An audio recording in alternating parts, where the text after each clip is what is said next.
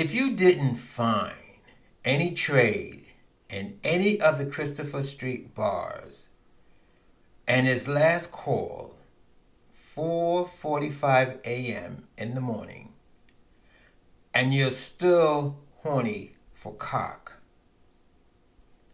Christopher Street Piers was the place to go. My name is Eric, and welcome to the craziness that lives inside my head.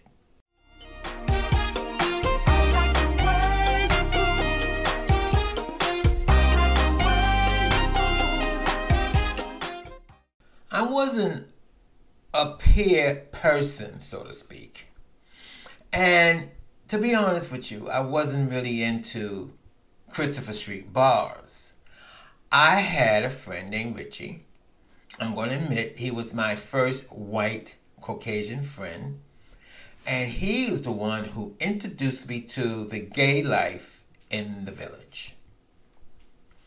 And a lot of times there were, I might make another podcast on this, but right now I'm not going to talk about the prejudice that goes on, that went on, I should say, in the village against gay, uh, black people, gay black people, gay white people were prejudiced against gay black people. And uh, I, I want to say this. That was my impression. Reason why I thought the gay whites were um, prejudiced against blacks is because I've heard so many times, not once, not twice, so many times from gay white men who would say, they would say it to my face, I always overhear it in a conversation. I wouldn't go out with a black man unless he had a big dick. And ever since I heard that, and my first time being in a white gay bar on Christopher Street, that's been in my brain. Actually, it's still in my brain. Actually, recently I kind of had a friend, not a friend, I should say an acquaintance, a white gay acquaintance, who pretty much said the same thing in so many words. But being that we live in these times, these uh, sensitive times, just said his his thing was, oh, I'm um, on a quest of finding a black man with a big dick. Anyway, I digress. So you know my feelings about hanging out in white gay bars on Christopher Street in the 70s. And I'm going to tell you something else. I should make a podcast about this. I'm podcasting about the piers, but I just want to say this too. A lot of times, there were if you didn't look look a certain way, whether you was black or white, they wouldn't let you in certain bars anyway. So, but if you were black, um, well, I'll put it this way: if you're black and you got tight pants on, your dick is down your legs. You go getting you getting in any a white gay bar there is. But if you was like uh, not not so good looking, whatever, and didn't look like you had anything down there, they give you a hard time. I got into most of those white gay bars because I had a white gay friend who frequent those bars and dragged me along. So anyway, he used to say to me that if you can't find somebody by the time they say last call, that's what he said. If you can't find somebody at last call, and being that I was a big person and most of the time, I'll say 90% of the times I didn't. So he said, well, you, then go down on the piers and suck face. Sometimes he would say suck face, and we all know what that meant. So I haven't done it. But this this there were times when I have. I think I went there during the daytime. The Piers was really, really uh, a shady place to go. Um, in fact, uh, it was uh, how how I going to put it? The Piers were in the 70s, you had the West Side Highway along West Street. And the West Side Highway went from the East River Drive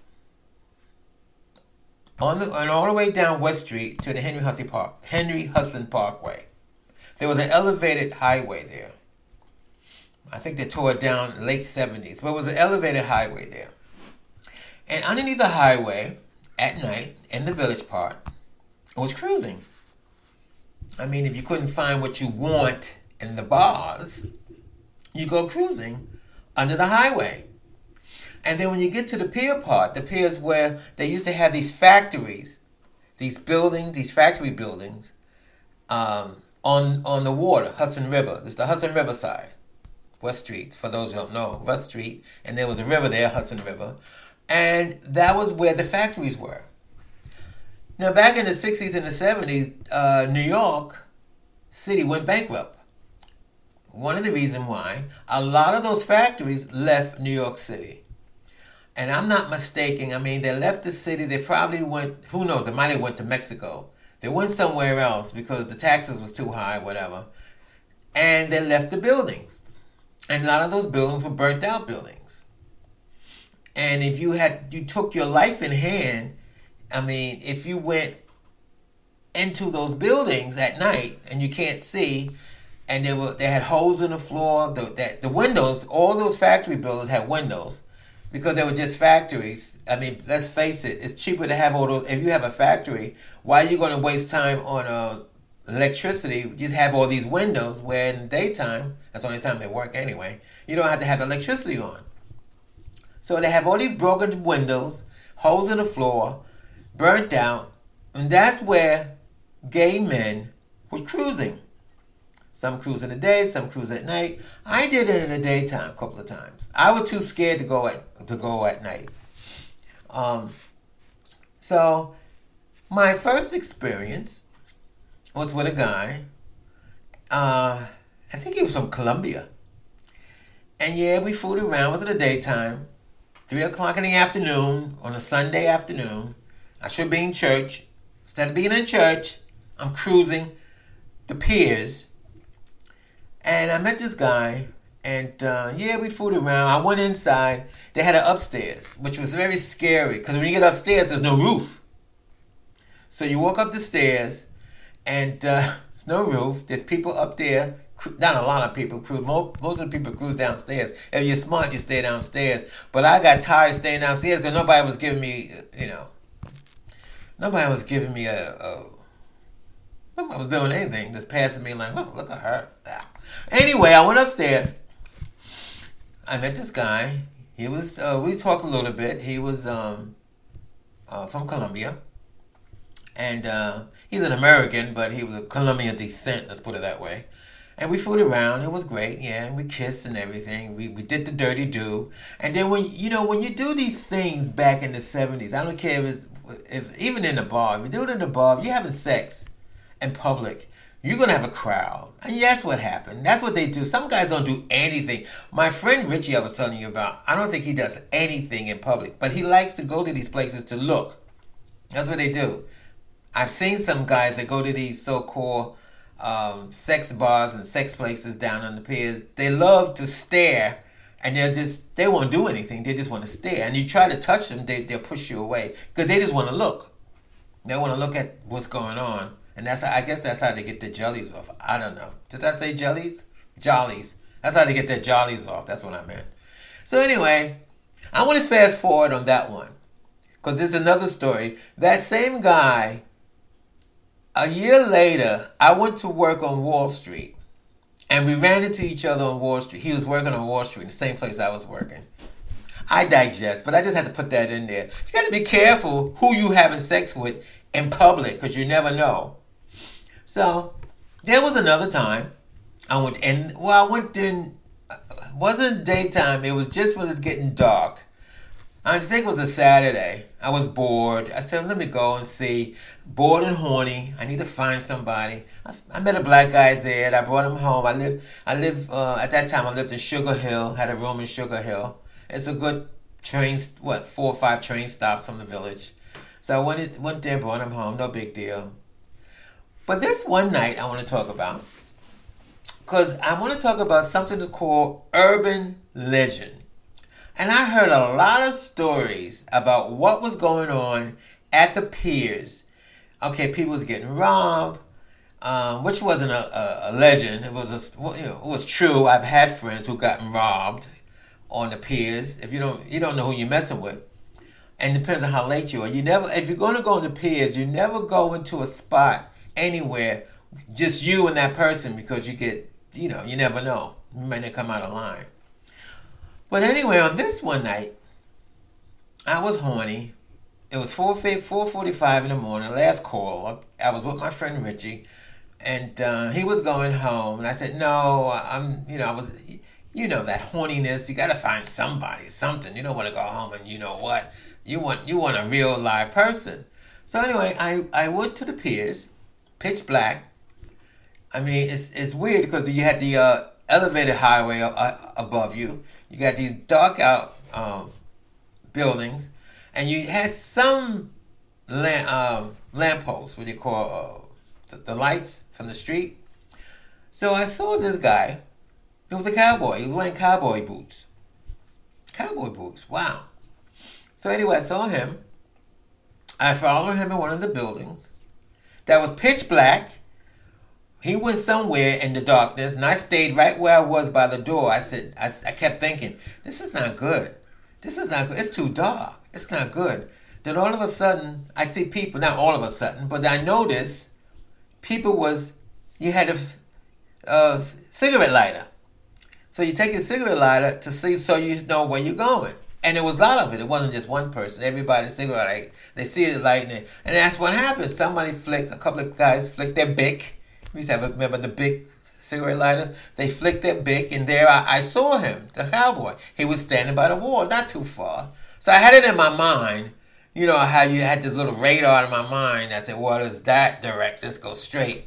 And that's what I did. I followed it straight. I'm going in that direction. It's, it's, it's dark, but then when somebody flicked the Bic, I figured, oh, he's still there, and I kept going. Then all of a sudden, I heard a thud. and then I heard somebody yelling, and they were yelling. As they were yelling, they was going away. I don't know, it was yelling, running, or was okay. Then I heard this other queen. She said, "Oh my God! oh my God, he fell, he fell. And somebody else said, what, what happened? Goes, he fell, he fell into a hole. He's in the water. He's out in the water. He fell into a hole. When he said that, all everybody in that place flicked their bic, put the light on, and they started getting out of there. And I thought about it too. I got it. First of all, I don't know what to do. I mean, that, like I said before, you take your life in your hands when you go into these places and got holes is pitch black and and this guy fell through the hole. Anyway, now was my this is that was the last time I went to the piers. It was too dangerous. I had another friend who went to the piers, got robbed like two or three times, but I said I'm not going back there. But I did hear Richie heard it also. What they call urban legend. I know it was urban legend. I didn't read it. I didn't. It wasn't in the newspaper or anything, but rumor has it it happened and the guy drowned. And I don't know if anybody called nine one one, but the guy drowned. He drowned. He fell to the floor into the Hudson River and he drowned. So, and you know, I did Google that before I did this podcast, and let me Google this to see if this really happened. Because so many stuff happened back in the 70s. Like I said, they had a thing called urban legend because you couldn't prove it. But let me tell you something else about in the 70s. Because this has happened to me. I had a friend who committed suicide. That's another story. I had a friend who committed suicide. It wasn't in the paper. It wasn't in the newspaper. It wasn't because I think because he was gay. They didn't put a lot of stuff about gay people in the newspaper it wasn't that they figured it wasn't sensational news. So when this happened, this is before my friend committed suicide. So this was happened. It wasn't uh, how you put it. It wasn't uh, surprising to any of us that it wasn't in the newspaper. And um, there's a lot of stuff happened in the village. It wasn't the only thing that happened in the village that was in the newspaper when they did Stonewall, when they had the Stonewall riots. That was in the newspaper which is very interesting because there was a lot of times when the police would come down and and um, arrest guys from from gay bars, and you wouldn't see that in the maybe you would, but I didn't see it in the daily news. So if I didn't read it in the daily news, I figured it didn't happen. I just heard about it through the grapevine. So anyway, that's my story. What I went through on the piers, looking for no good, you know what.